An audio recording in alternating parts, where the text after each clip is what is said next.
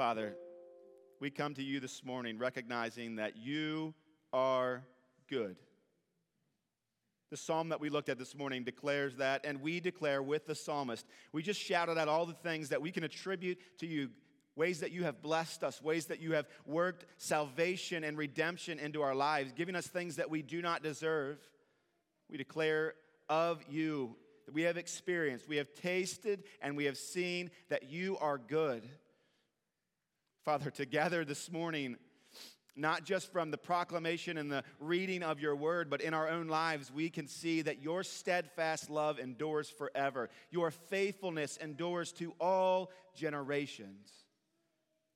So we give you thanks for those things this morning. We declare them. Father, we need to be reminded of them. And there's people likely here with us gathered this morning, and they're hearing that for the first time. You are good, you are faithful. You love us. And Father, so much of what we see in scriptures in our lives of you, we can't say of ourselves. Father, we can't truly say that we are good as you are good. Father, this morning, we, if we're honest, we want to be, we say together, we've sinned against you. We've not been faithful towards you. We've not loved you in the way that you deserve. And in the way that you've demanded of us. We confess that to you right now. Father, help us not to fall into the same trite description of what so many people would ascribe to Christians and Christianity that we are hypocrites, that we've got it all figured out, or at least we think we do. Father, help us to be humble.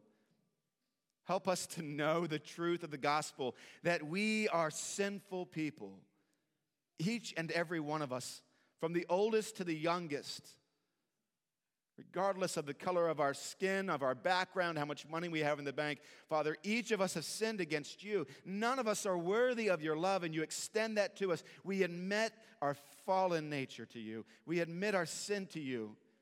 Father, help us to even think about that now, generally and specifically, the ways that we've failed you. Father, help us to boldly and confidently come into your throne to confess, the throne room to confess these things, claiming not our own righteousness, not our own perfection, but Jesus' perfection and Jesus' righteousness, which covers us. Father, we do come boldly this morning not in presumption on our own worthiness, but we come here because of Christ and his perfect sacrifice, his perfect obedience, we claim. And Father, we claim in your presence on behalf of Jesus, in the name of Jesus, for others. Father, we think of all the great needs that we have, and we'll list a few. Father, this morning we know that this city needs wisdom. Father, we, we pray for the city council, those members that have been elected. Father, we pray that you would give them supernatural humility. Father, not that they would be devastated in some way and be unable to act, but that you would humble them, that they would see your greatness, that they would see your wisdom, and that they would bow the knee before Jesus Christ. And they do, would do so now and not at the end, but from now until then. Father, we pray that they would look to you for wisdom and in that way, Father, we pray that you'd bring blessing upon the city. We pray that you'd bring blessing upon your people through their care. Father, we pray for those who can't gather with us this morning. There's some that are sick, some that maybe have a cold, and others who are shut in, unable to get out. Father, this morning we think of Larry and Sharon. Father, we know that they want to be here this morning. They're unable to come and join us. Father, we pray that your healing power would touch them right now. Father, we pray that your presence would be near to them, even though we sense it so much greater and more easily in the presence of your people gathered together, where your word is preached and the songs of the saints are sung. But Father, we pray that you'd give them that same strength right now, even as they're apart from us. We pray that your, your Holy Spirit would give them the strength that they need to endure to the end to be faithful, even though they can't gather with us. Father, help us not to forget them. Help us not to forget the ones that are unable to be here with us and help us to lift them up. Father, we pray for those who have gone out from us. We think of Abby and Spencer and what they're preparing to do. Father, we pray that you would continue to give them the strength that they need, that your Holy Spirit would come alongside of them and would encourage them. Father, more than that, we pray that you would meet the needs that they have. Father, they believe that you have called them to do a great work and there is a great need in order to get them where they need to be. And we pray that you would continue to use this body to provide for them. Father, they're going to the other side of the world. We know that you can surely meet their needs and sustain them. From the other side of the world to just down the street, Father, we think of the Bridge of Life Church. Father, we think of the pastor there, Justin Perot. God, we pray that your spirit would give them the same provision that they need this morning. Father, we pray for the unity that you promised. We pray that it be realized even more to a greater degree just a few blocks from here as that body of saints gathers. Father, we pray that as your word is opened, we pray that the church would be encouraged in general and specific, direct and indirect, in gentle and firm ways, Father, positively and negatively. We pray that they would be exhorted. We pray that this would take place in physical and in spiritual ways. Father, we think of our own selves this morning, not selfishly, but humbly. We ask that we, your people, the sheep of your pasture, would receive the things that we've asked. We pray that as we open your word this morning, that you would speak to us. And Father, as we work through this book of Hebrews, this great sermon preached long ago, we pray that it is, as it is exposited this morning, that we would see the great chief shepherd more clearly, Jesus Christ. And it's in his name that we pray this morning. Amen. I'll take just a moment and welcome you. My name is Josh McLean. I'm one of the pastors here, and generally it's my privilege to open God's Word for you, and it is my duty this morning as well. But before we jump into it, I want to dismiss a few of our, our friends. And so if you're in Hubtown Kids this morning, I'm going to ask you to come on forward, and, and you can head out to either my left or my right. To my left, you'll be learning about the man who didn't have any friends. Some of you know that experience, and perhaps you're thinking that story's about you. It's not. It's about our man, our little friend Zacchaeus, that wee little man who climbed up into a tree, right? Uh, so if you're in uh, Blue Station, you're going to head to my left and you'll be learning about Zacchaeus. And if you're heading to my right, your left, you're going to be learning of the answer to this question. Last week, we, we asked a difficult question. What is left essentially for those who have not repented of their sin, who are far from God? And the reality is, their future is an eternity separated from God in a place called hell. As difficult as that is, it doesn't end there. That's part of the gospel, that's part of the good news. But the other part is this how can we be saved? Is there any hope? And the reality is only by faith in Jesus Christ and in his substitutionary atoning death on the cross. That's the only way that we can be saved. And what joy that our children will learn this portion of that good news, that gospel. This morning, we're going to be looking as, uh, as the main group here at the last half of Hebrews chapter 3. And so, if you have your copy of God's Word, I want to invite you to turn there. If you didn't bring a copy, that's fine. You're welcome to follow along on the screen. But you can also read along in the black hardback Bible in front of you. Uh, we're going to be looking at page uh, 1188 and 1189 in the black hardback Bible in front of you. Feel free to use that. I want to kind of just get a recap of what's taken place so far in the book of Hebrews, chapter 3 specifically. We won't go back to the beginning. But so far, we've understood this main idea. Endurance comes from considering Jesus our faithful apostle and high priest.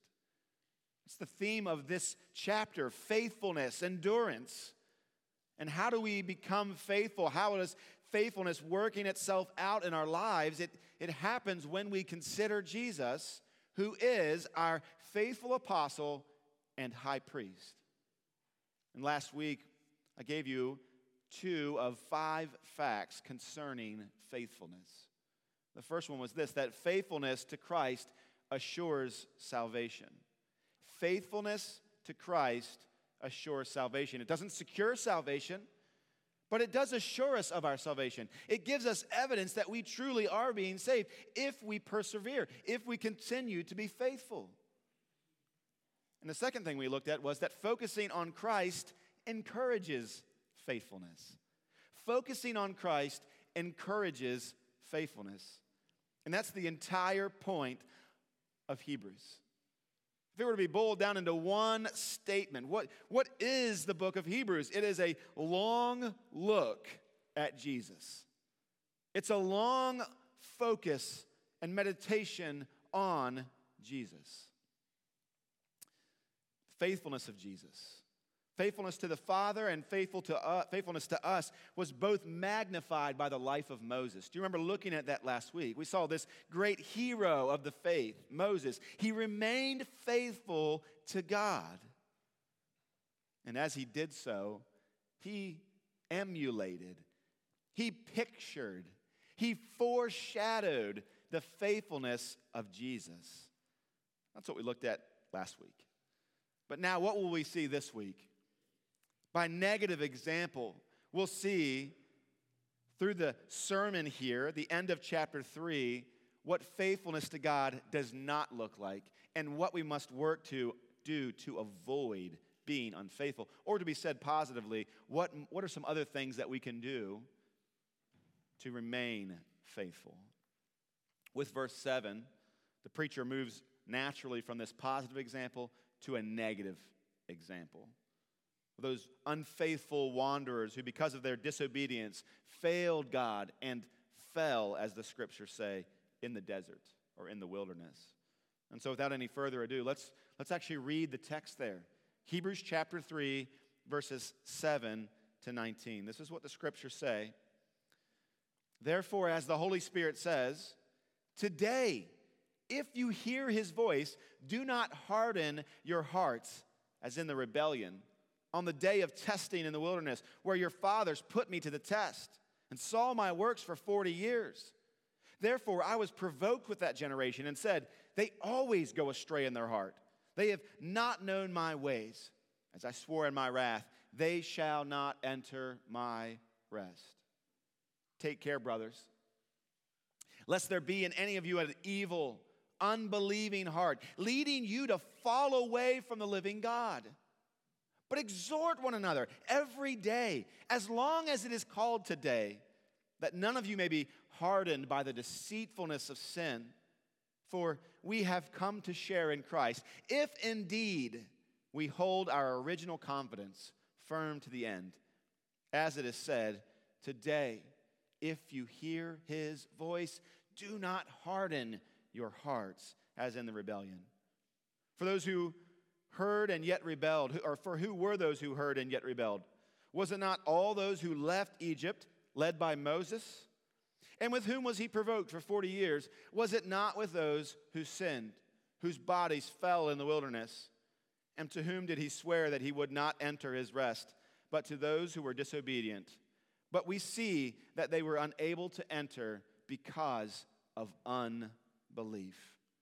Let's pray together.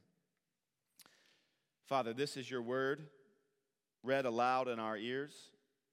And we pray that you would bless it. Father, we pray that your Holy Spirit would be with us now, that it would be with me. As I attempt from the scriptures to lift up Jesus, we pray that he'd be lifted all the more higher. And we ask this confidently and desperately in the name of Jesus. Amen. If you're taking notes this morning, I want to give you today's main idea that couples well with last week's main idea. So if you're taking notes, write this down. Faithfulness is the result of God's people collectively remembering his goodness in the past and choosing to trust him in the present. Faithfulness is the result of God's people collectively remembering his goodness in the past and choosing to trust Him in the present. This morning, we'll see three principles really lifted straight out of the text, working together to build this main idea. Those three ideas are the last three observations or facts concerning faithfulness. They're simpler this week. Faithfulness, number one, or number three, depending on what list you're adding to. Faithfulness is a choice. That's the first thing we'll see. It's a choice. Two, faithfulness is a fight.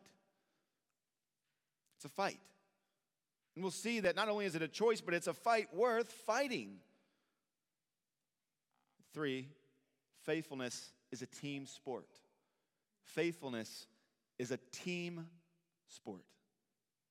Let's jump right in here, verse 7. It says, Therefore, as the Holy Spirit says, today, if you hear his voice, do not harden your hearts as in the rebellion on the day of the testing in the wilderness.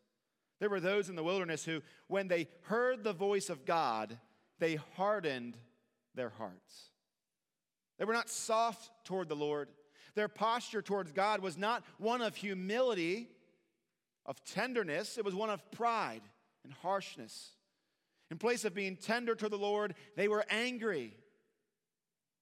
Often, when we think of angry people, we think of hard people, we think of them as being hardened by their lives, as if they had no control, products of their circumstances. And this is actually not true. The language here that the scriptures use when it speaks of those who have hard hearts towards God is not that their circumstances have made them hard, but that they have chosen they have chosen, volitionally decided that they would be angry or hard towards the Lord. In other words, they're not victims. Nobody truly is a victim when it comes to faithfulness. They would have been faithful if only they hadn't experienced these certain things. And in some sense, we've all believed that, but at the other, on the other hand, we know we've seen people that have experienced the exact same thing. Two different people. One would choose to be faithful, and the other would not. Truly, it is a choice that we make. Will we be faithful to the Lord or will we not? Will we harden our hearts toward the Lord or will we soften our hearts? I'm reminded of Joshua chapter 24, where that great leader for whom I am named. He called out to his people, he called out to the children of Israel, and he said, Choose this day who you will serve. Whether the gods your father served in the region beyond the river, the gods of the Amorites, choose who you will serve. Joshua says, As for me and my house, we will serve the Lord today and tomorrow. But today we have chosen to serve the Lord, and tomorrow we will choose to serve the Lord. And what did the people say? Far be it from us that we should forsake the Lord to serve other gods. For it is the Lord our God who brought us and our fathers from the land of Egypt out of the house of slavery. And who did those great signs in our sight and preserved us in all the way that we went and among all the peoples through whom we passed? And the Lord drove out before us all the peoples and the Amorites who lived in the land. Therefore, we also will serve the Lord. He is our God. What we see taking place there in Joshua 24 is that they are making a volitional decision.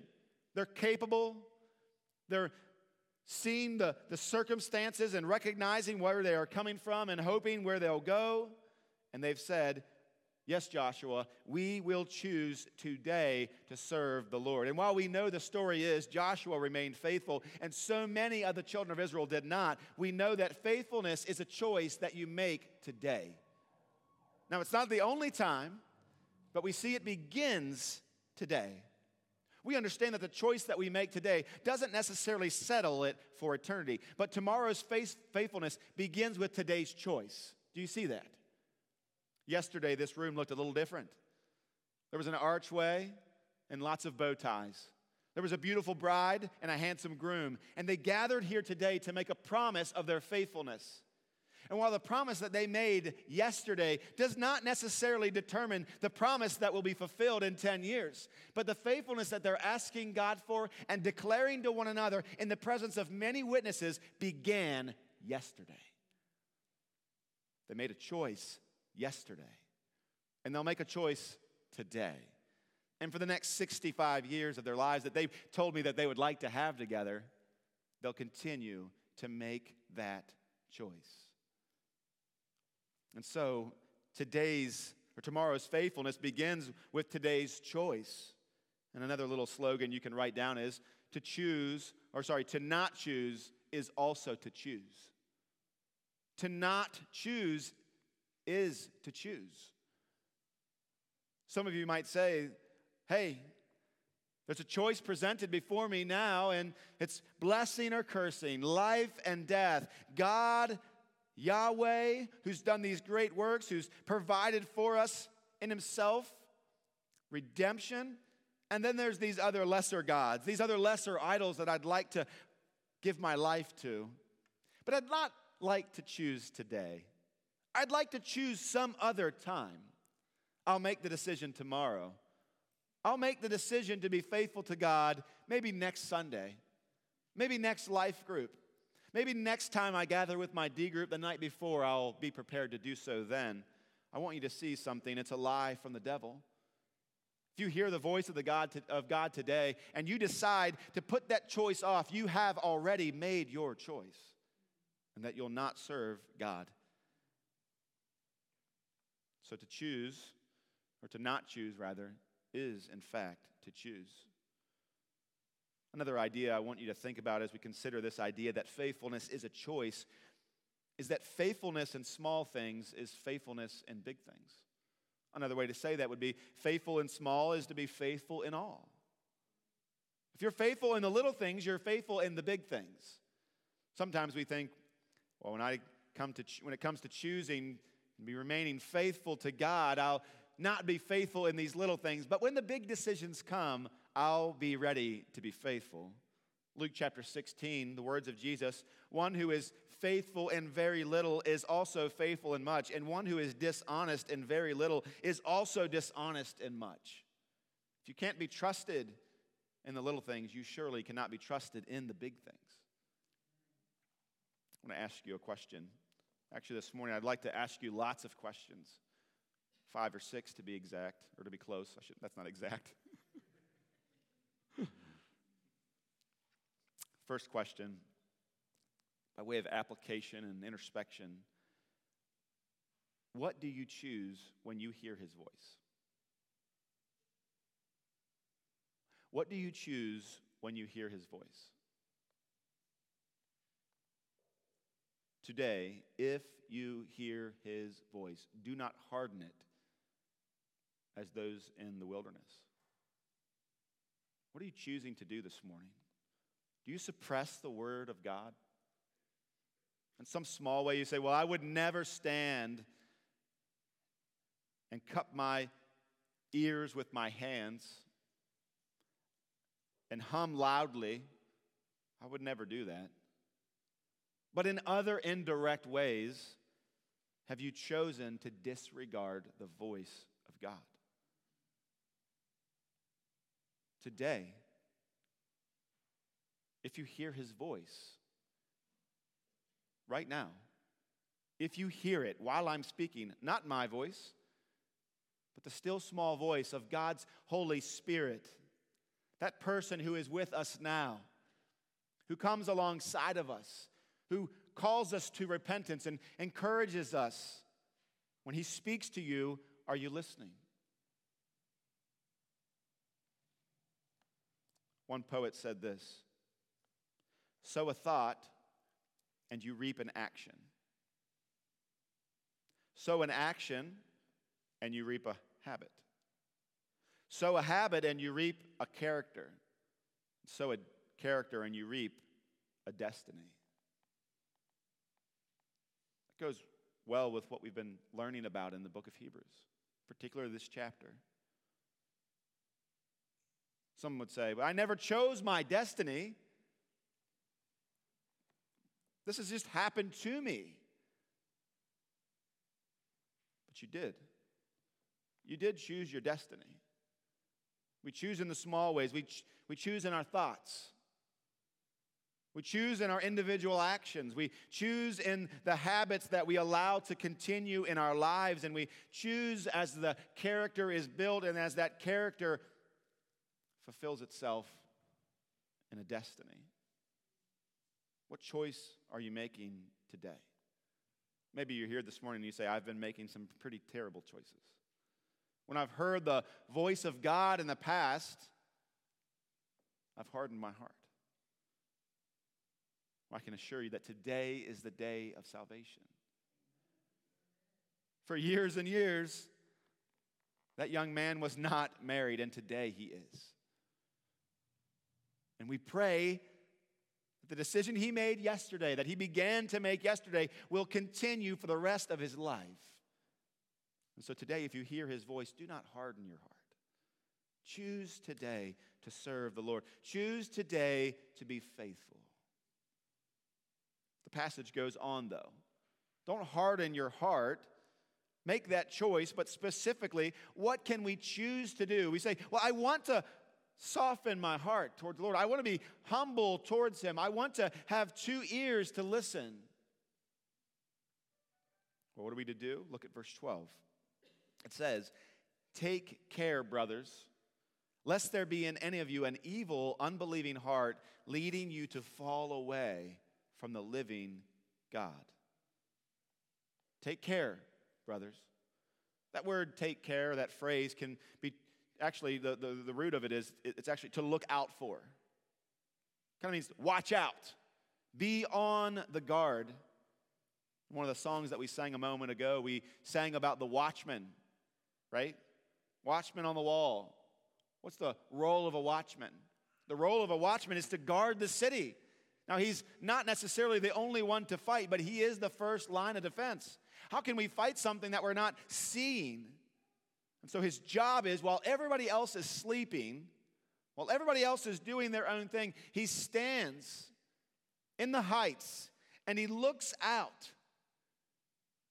He looks past the bushes and through the trees toward the horizon.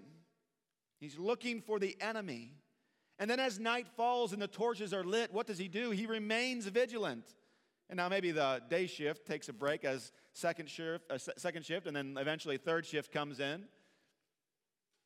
That man, that watchman in the night, he's looking as the torches are lit, he's looking for enemy advancing. All through the night, he's fighting to see in the darkness. He's fighting to stay awake. And that's the idea of take care. All that's packed inside there. Look out, brothers. Watch for the enemy, brothers. The idea is that of what Peter said and of what Jesus said to Peter hey, you better watch out. Satan hates you. Satan is wanting to deceive you, he wants to destroy you. Jesus says to Peter, I've prayed for you, I've watched him, I see him, and here's some of the things that he's trying to attack you with. I've been looking out, I've been taking care, and I'm taking care of you, Peter. And then Peter says, Hey, be sober. Be vigilant. Why? Because our adversary, the devil, he walks about. Why? Why, why is he walking about? Why is he roaming about the outside edge of the city? Because he wants to devour you. You better take care. You better look out. And so, with that in mind, let me offer the second observation of the day, fourth of this entire chapter. Facts concerning faithfulness. Well, faithfulness is a fight. It's a fight. We fight to stay awake. We fight to see through the darkness, to witness and, and identify the enemy, specifically where they are and how they're advancing. Faithfulness is a fight. Verse 13 says, But exhort one another every day, as long as it is called today, that none of you may be hardened by the deceitfulness of sin. We get a clue there. We're to look out for something. We don't want to be hardened. We don't want, to be, we don't want our allegiance to change. We don't want our hearts to be shifted from soft and humble toward the Lord to angry and hardened. How does that take place? Deceitfulness of sin. Deceitfulness of sin. The reality is that the deception that we face is the real danger. We have to listen for the lies that had been uh, uh, foisted upon us by Satan. The book of Numbers, chapter 20, it tells us a story that this psalm that the Hebrew, book of Hebrews, chapter 3, uses. It's referenced from this. This is, this is where it's coming from children in the wilderness, not sub, uh, uh, humble before the Lord, with hearts hardened. and they begin to talk. Numbers 20, verses 2 through 5. I want to read it for you, and I want you to just listen. You can even close your eyes, maybe take notes. I want you to listen to what they say, and by what they say, I want you to try to deduce or figure out what sort of undergirded lies are there. So think about this. This is the children of Israel. They're in the wilderness. What are they saying? What are they believing? Now, there was no water for the congregation. And they assembled themselves together against Moses and against Aaron. Now, you're practicing to be a biblical counselor now. You're listening as people talk. You're going to try to hear what are they believing right now. So listen. And the people quarreled with Moses and said, Would that we had perished when our brothers perished before the Lord. Why have you brought the assembly of the Lord into this wilderness that we should die here, both we and our cattle? And why have you made us to come up out of Egypt to bring us to this evil place? It is no place for grains or figs or vines or pomegranates, and there is no water to drink. Think about that. What sort of lies are they believing? I could just name a few.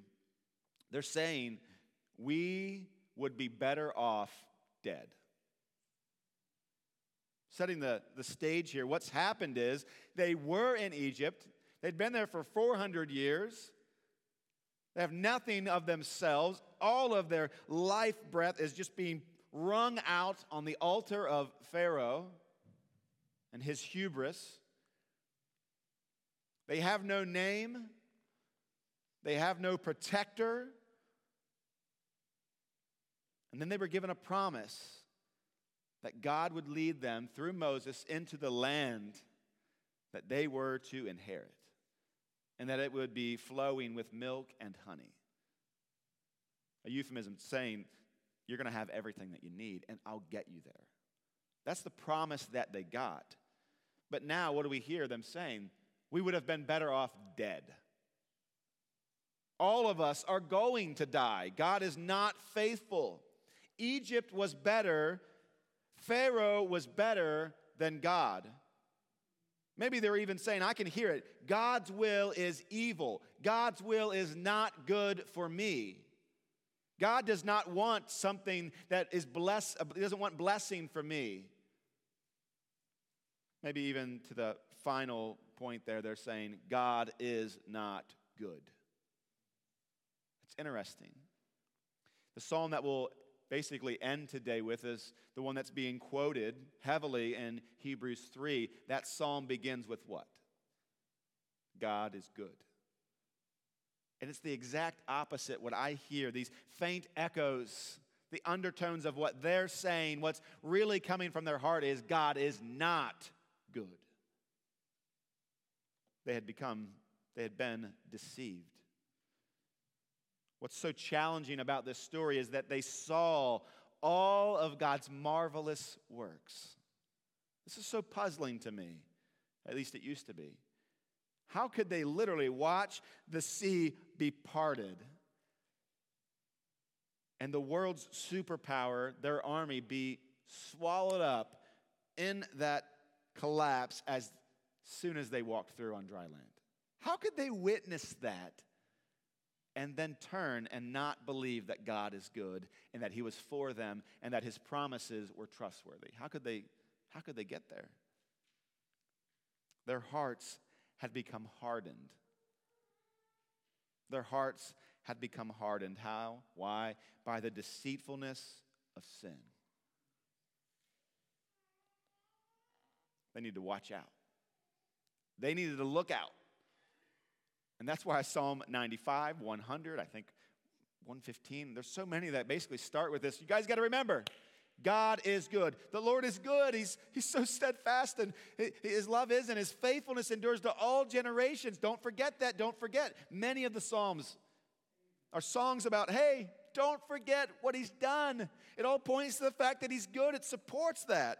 Don't believe this lie. Don't be deceived by sin. Watch out. Look out.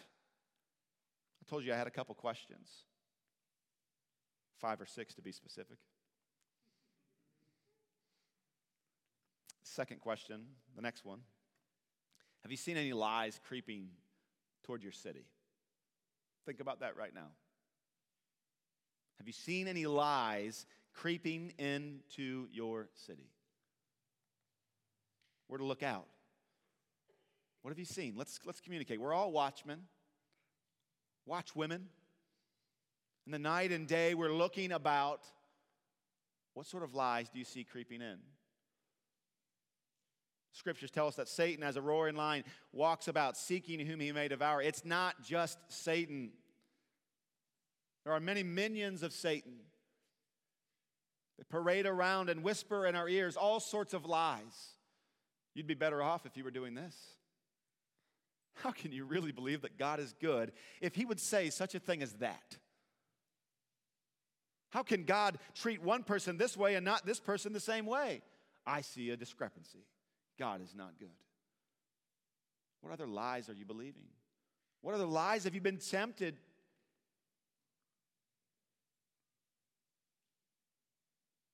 Here's another question Have you even been looking? I don't ask that in some sort of a condescending way, but really as a rhetorical way to call you to action exactly what this scripture is telling us to do. We have to take care, we have to look out. Have to. Satan, as a roaring lion, walks about seeking whom he may devour. It's interesting. To be deceived is, by definition, to be unaware that you are being deceived.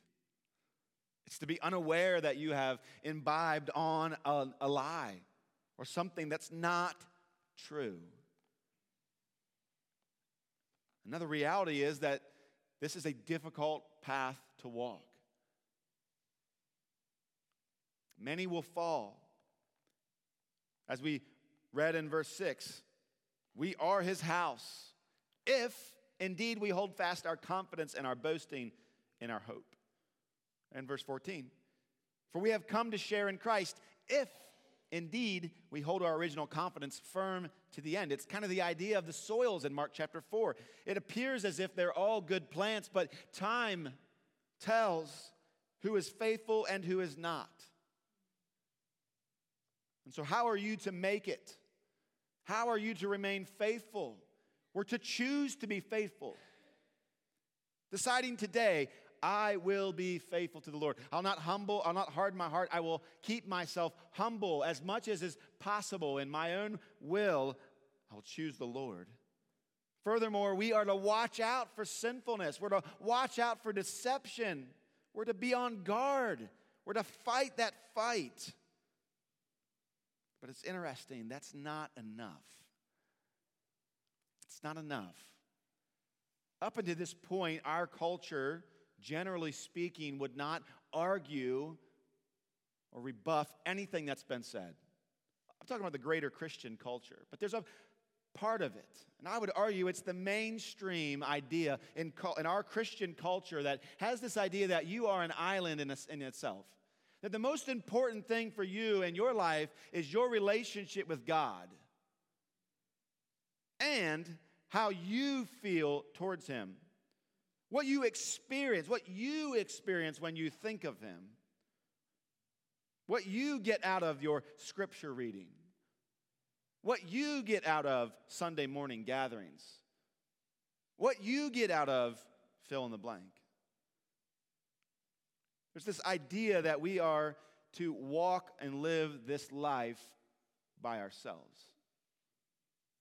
And now we parade around, many of us, as if we are walking in community, but the reality is, many of us are not truly known. And in that way, we fall. The reality is, there is not one watchman on the wall, there are many.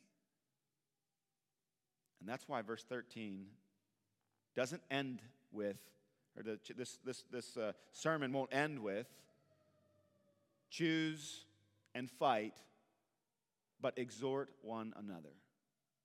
Verse 13, but exhort one another every day, as long as it is called today, that none of you may be hardened by the deceitfulness of sin. How will you avoid your heart being hardened by the deceitfulness of sin? By the exhortation, the encouragement of those around you. What does it mean to exhort? To strongly encourage, to strongly urge someone to do something. It's passionate, it's vivid. Exhortation, encouraging, challenging, urging, urging, correcting, drawing along. And who are we to do that to? One another. Who is this? Who are these one another's? They're the brothers and sisters in Christ. That's your church. You say, well, why do you guys take church membership so seriously? Because we should be taking lies so seriously. And we've got to band together. We've got to say, This is our city. This is the safe place. Come into the city. We'll get up on the wall. We'll watch for each other. We'll point out the dangers. We'll call out to one another and we'll encourage each other. That's what we're doing. That's what today is. We encourage, we exhort one another. And wow, how often do we do that? Not on Sundays alone. And maybe you're thinking, well, what about like the Chick fil A model? Six out of seven. Isn't that pretty good? That's pretty good. But it's not enough. It's six plus one every day.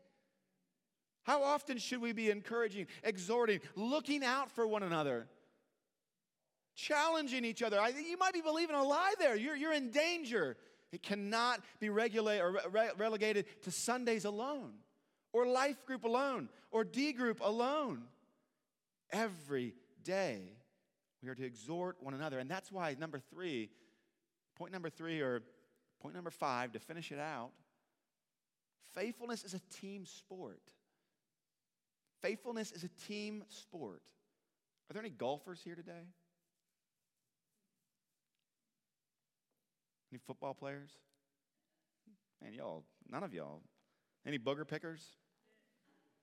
Oh, none of us, huh? Okay, there's one, there's one hand in the back. I see that hand. The difference between golf and football, there's many. They both involve a ball, both are sports, but one requires that you bring some friends along if you want to do any good. One requires that you bring some folks along with you. Why? Because you need that team to beat the other team right? I want you to think about your life, your involvement with the brothers and sisters, your involvement with the church, your church membership. I want you to think of that as this is a sport, and I need everybody to play their position in order for us to remain faithful individually and collectively. We've got to, we've got to, be, we've got to be playing as a team. We've got to be exhorting one another. We've got to be encouraging one another. And when, I, when you think of encouragement, I thought I could make a list of all the different ways that we can encourage one another. But instead of doing that, I want to just give you some categories. I want to give you some categories. One category would be, and, I, and, and, and I'm posting two opposites here direct and indirect. Direct and indirect. Give you an example. This morning we sang a song we sang a song about the risen Christ and the power that we experience as Christians. It's attributed to that risen life of Jesus. And as you sang, each of you that were singing, whether you sang good or bad, pleasant or unpleasant, each of you were indirectly encouraging and exhorting me. Think about that. Each of you. Whether you were on the stage or all the way in the back, we made a joyful noise together. We made a statement together, and indirectly, we encouraged each other. And you may not even know it, but you need to. It's a reality. We are indirectly, when we sing, exhorting the people around us. You're also doing that when you gather. Indirectly, you're exhorting those around you. You're saying, hey, I need to be here, you need to be here. The Word of God is quick and powerful, and as it's exposited, it challenges and it encourages and it gives me life, and I need to be here. And there's that nonverbal, indirect, hey, this is important. so there's indirect ways. But then there's also direct ways that we can do the exact same thing. And by the way, exhortation requires both. Exhortation requires both. I'll give you an example of an indirect exhortation. As opposed to indirect, which would be, hey, Christ is risen. He is risen indeed. Oh, sing hallelujah. A direct way would be when we one on one challenge somebody to remember, sister, Jesus is risen. And that same power that raised Jesus from the grave, he lives in you, sweet sister, and he is empowering you right now to forgive that person who has sinned against you. Trust it, girl. That's a direct exhortation. Jesus has been raised from the grave. That's impossible, but he did. And that power that raised him from the dead, it's in you and it's helping you. It's giving you the strength to do all things through Christ who strengthens you. You can forgive, girl. You can repent. You can be healed. You can have hope. That's direct exhortation. So, indirect and direct. You need both. You need both. Here's another set of categories positive and negative. Positive and negative. And now, in a sense, all exhortation is positive. But in a similar sense as we discipline our children, and some discipline is corrective and some is just encouragement. Keep it up. In others, encouraging, don't do that again. So there's positive and there's negative. There are times when we exhort in a positive sense, strongly and, uh, and, and urging someone in a positive reinforcement kind of a way. Keep it up. You're doing great. Don't stop. When I was a kid, there was a, a lady in our church. She was a sweet saint. And as she would write on at the end of every card, it would say this keep on keeping on. She was just a Barnabas. She had just encouraged people. I didn't even know what that meant. Now I know what it means. Keep on keeping on. Don't stop believing. But there are times where we are not like Mrs. Conrad in the positive sense, but we have to be a little bit different.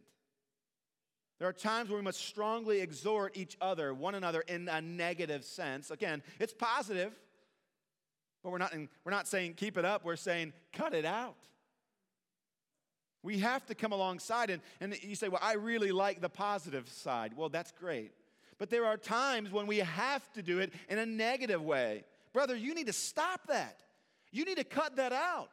Don't you know without holiness, none of us will see the Lord? Stop that. Romans chapter 12. We have an example of both positive and negative reinforcement. The Apostle Paul, preaching to those Christians, said, What? I appeal to you, brothers by the mercies of God. That appeal to you really is, a, in a sense, he's saying, I exhort you, I strongly urge you. It's the same root word. By the mercies of God, to positive, present your bodies as a living sacrifice, holy and acceptable to God, which is your spiritual worship. Good job, guys. You're doing that. Continue presenting your bodies as a sacrifice to God but he doesn't stop there. He says, Now stop doing this, though. Do not be conformed to this world, he says. Do not be conformed to this world. Some of you, if we were to just spread that out a little bit and draw it out, he's saying some of you are being conformed to the world. You're not being conformed to God, and you need to stop it. Your life is being pressed into the culture of this world, to the cares of this world, to the desires of this world, to the lies of Satan. You need to cut that out. You need to be transformed by the renewing of your mind. We like to be positive. I like to be the good guy. In a sense, I want my kids to think I'm their friend, but at the end of the day, I'm a watchman. At the end of the day, I can call out good things, but I have to call out the bad things. We do all of that. Gently and firmly, though. That's the last two categories of exhortation. This idea that we have, a, have to play as a team. We have to look out for one another. We have to block for each other. We have to defend and run together with each other. And we do so. We exhort each other gently and firmly. And sometimes it's gently, it seems, and sometimes it's firmly. 1 Thessalonians chapter 5, verses 11 through 14. The Apostle Paul is encouraging the, the Christians there in Thessalonica. He says, Therefore, encourage one another, same idea, same word, exhort one another, and build one another up just as you are doing. He goes on to say in verse 12, We ask you, brothers, to respect those who labor among you and are over you in the Lord and admonish you, to esteem them very highly in love because of their work. And then he goes on to say, Be at peace amongst yourselves. And we urge you, same word, brothers, admonish the idle, encourage the faint hearted, help the weak, be patient with them all. You see what he's saying here? Verse 14. And we urge you, brothers, admonish the idle, encourage the faint hearted, help the weak, but be patient with them all. What's the idea? There are times in our lives where we don't need to be encouraged in some positive sense. We need somebody to give us a swift, swift kick in the rear end, right? We've been idle. We need to be admonished. And we do so, we need it to be done firmly. But there are other times that we have to be gentle with each other and patient, considering where they're at, considering what they've been through, and we are patient with them. But at the same time, we encourage them. What's the point of all of these things? Both admonishing someone and encouraging somebody. The point is to build them up. Now you might say, well, is all building up positive? No, it's not. There's a time when your house, the lot that your house is built on, didn't look like it did. The foundation needed to be cleared, or at least the area for it. Rocks that were in the way needed to be removed. Trees and bushes and tall grass had to be taken away. Levels of dirt excavated out and hauled off. There's removing things, and then there's the adding of things. Both of them absolutely necessary for the edifying, for the building up of that person or that building. And I want to ask you, as we consider this text this morning. This idea that we are on a team and this is a team sport, if we're to put, put it such in such a way, I want to ask you, do you exhort? Again, none of the questions that we've asked this morning, we've asked our own heart, none of, the, none of these questions are in any way condemning. But let me ask you, do you exhort? Directly, indirectly? positively, negatively, gently or firmly, any of these ways? Are you making a practice of encouraging, strongly urging people around you to remain faithful to Jesus? Maybe a long uh, as a just a, another question, but under that question, do you exhort? How important do you see yourself when it comes to the faithfulness of your brothers and sisters? How important do you see yourself your life, your actions, how integral is it to the faithfulness of others? Do you see that at all? Do you exhort? One of the lies of this age is the emphasis on the individual aspect of your spiritual life. It's an overemphasis. Part of the deceitfulness of sin that hardens our hearts is the sneaky thought that we don't need anything from anyone else between me and God. The reality is that's a lie. And as one of the watchmen, I'm pointing that out. And I'm saying if I'm not careful and if you're not careful, we'll all be overcome by that lie. And so I admonish you this morning you need your brothers and sisters, and more importantly, they need you. What do, what do you miss when you don't attend life group? What do you miss when you don't attend services on Sunday morning gatherings? It's a good question, but it's the wrong question. Let me, let me give you another more important one. Brother, sister, what do they miss? What does your neighbor, your fellow church member, miss when you do not exhort them daily? When you do not exhort them weekly? What do they miss? We've got to exhort one another. We've got to consider these categories. We've got to ex- consider the great need and the great danger that we all face. As we continue to ask ourselves questions, let me ask you this final question. And this is a big one Are you exhortable? Are you exhortable? Many times I've spoken with people and they say, I just wish somebody would have warned me. My life's a mess. I don't know how this has happened. My, in a sense, my heart is hardened towards God. How could this have happened? Why? How could my family have let me down? How could my church have let me down? And so often I want to ask gently, brother, sister, were you exhortable? How did they perceive you would welcome an encouragement, a correction? Let me ask you another question underneath this idea Are you exhortable? When is the last time someone approached you about a weakness in your life? None of us here would say, I have no weaknesses. I have no areas, of, areas that I need growth. Every single one of us, as a member of our church, we say collectively all the time, we are in well, not all of us are saying it together. How about again? Redemption here. We'll, we'll edit this out. We are in, all of us, we're all in process. We're saying we all have areas that we can grow. We all have areas that we're weak, that we need to be admonished and encouraged.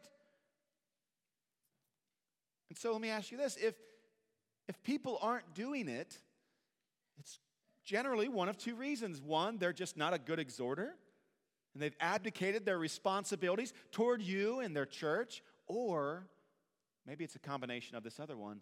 They just don't perceive that you'll welcome their exhortation. Are you exhortable? Do people perceive that you have a sense of humility, that you truly embody this idea that you are also in process, and that you also can can grow. Let me ask you a, another way in this idea are you exhortable? What does it say about you if people do not actually exhort you? What does that say?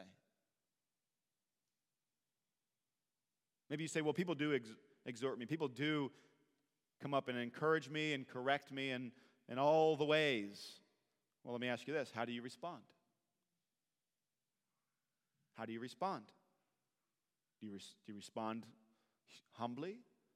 Or does it look more like the children of Israel in the wilderness with a hardness of heart? Which one is it? I'm going to warn you, as I warn myself, as we see right in the scriptures. Some of us, we want victory over sin.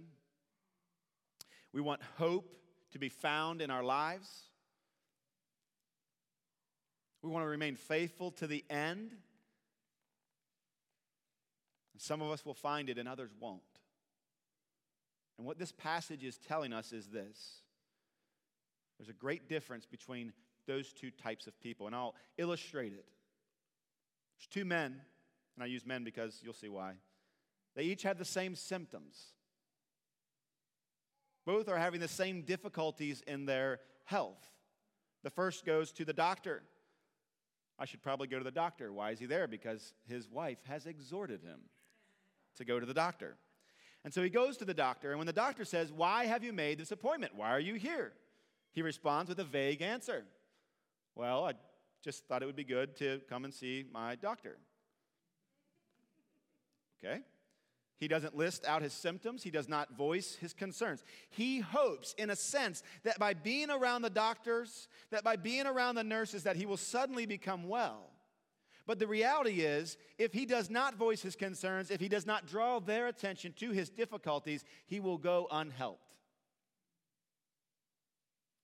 The second man, again, at the prodding of his wife, and because of the same symptoms that the first man had, he goes to the doctor, and when the doctor asks him, asks him, What is the reason for your visit? he responds with a list of concerns and symptoms. He replies with a request for help. And what do you suppose the second man, the second man is able to find? This little parable here is a story of our church. There are some in this church who will come to the doctor, in a sense. They'll come to this hospital, but they won't ever truly reveal the things that they're facing. And they think that by being here in this, in a sense, hospital around so many other doctors and nurses, that they'll suddenly become well.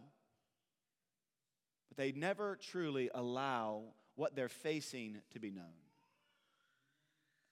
And only when their symptoms have become so great and so dire is it revealed. And at that point, it might be too late. The other of us, which are you, the other of us are striving to walk in genuine sincerity and openness, trying to embody this idea that we are truly all in process when it's appropriate, not hiding the symptoms, not hiding the struggles or the troubles that we face, but when appropriate, again, bringing those to the attention of those who are walking with us. And it's those, brothers and sisters, it's those that will find help. It's those that will find help. I want to end with reading Psalm 95. What does the scripture say? Oh, come, let us sing to the Lord. I love this. Team sport, let us sing together to the Lord. Let us make a joyful noise to the rock of our salvation. Let us come into his presence with thanksgiving. Let us make a joyful noise to him with songs of praise, for God is great. He's a great king above all gods. In his hand are the depths of the earth, and the heights of the mountain, they're his also. The sea his is, for he made it, and his hands formed the dry land. Oh, come, let us worship him together, and let us bow down and kneel before our Lord, our Maker, for he is our God, and we are his people, the people of his pasture, and we are the sheep of his hand. Because of that, he says, Today, if you hear his voice, do not harden your hearts, as at Meribah, as on the day at Massah in the wilderness when your fathers put me to the test and put me to proof that though they had seen my work. For 40 years I loathed that generation and said, They are a people who go astray in their heart. They have not known my ways. Therefore I swore in my wrath, They shall not enter my rest. Psalm 95, it's a reminder. Hey, not everyone makes it. But those who remember the Lord, what He's done in the past, those who collectively recount those things and remember them together, remember His goodness in the past, and collectively choose to trust Him in the present, those are the faithful ones. That's the idea of Psalm 95. And again, that's the idea of communion. That's the point of communion. Brothers and sisters, listen, you might think this is just an odd thing that the church does, and they've done it for a while, and so they just keep doing it. That's not true. It's, it's true in part, but it's not, that's not why we do this. We take communion as a remembrance of what the Father has done in Jesus in the past. And we do it as a declaration today that we are choosing Him in the present. We're looking back to what He's done in the past together. You can't take communion by yourself. Do you understand that? You cannot take communion by yourself. If you happen to find a little cup with a wafer sealed in the top of it and you think, I'll take communion today, no, you've just eaten a, a nasty snack. It doesn't even taste good. There's so many other choices. Communion is a collective remembrance. It's the table is set before us. We come together and we receive and are reminded of what the Father has done for us in Jesus in the past, and we declare together in this action that we are trusting Him in the present. That's why we take communion. If you're not a Christian this morning, you're not trusting in Him, then don't, please, don't, don't, there's, no, there's nothing for you in doing this. It's a declaration of what your, where your heart's at. You're trusting God, what, he done, what He's done in the past and what He'll do for you now and into the future. So if that's not you, don't feel any pressure to participate in communion. We won't judge you. In fact, if you're not a Christian, we ask that you just, that you just wait until you're ready to declare with us in community that you too are trusting in Jesus with the collective church. If you're visiting with us this morning and you've been baptized, you're a part of a like minded, gospel preaching Christian church, then we welcome you to partake with us, to join in with us. But if you're not, again, we ask that you wait. As we come to the table, I want you to do a couple things. They're alliterated. Three R's. I want you to first, we say, well, what's appropriate to do right now? We're going to have a moment of time. The, the music's going to play in just a second. And what, what, are we, what are you to do? Well, first, I want you to remember what God has done for you.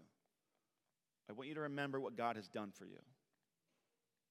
Remember our faithful apostle, faithful high priest. What has Jesus accomplished for you? That's what this is about.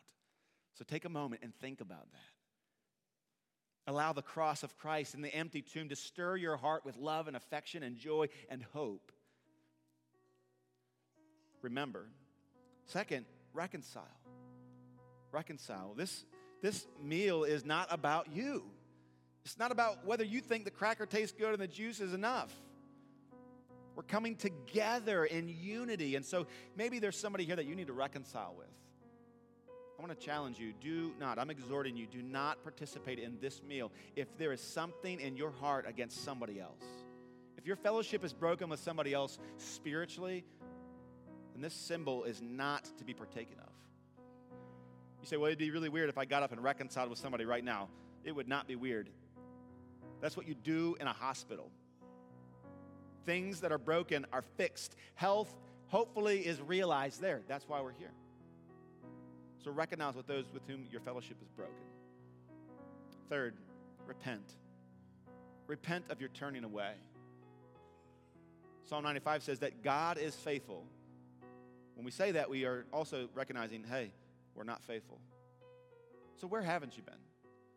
Again, this isn't about condemnation, but this is about remembering what Jesus has done. And in, as we remember, we, we turn away from our sins, the lies that we've been believing, the lies that we've been telling. We repent of those things. We turn from them. We call them what they are. And so, for just a moment here, remember what God has done for you. Reconcile with those with whom your fellowship is broken. Finally, repent of your turning away. Repent. Go ahead and do that.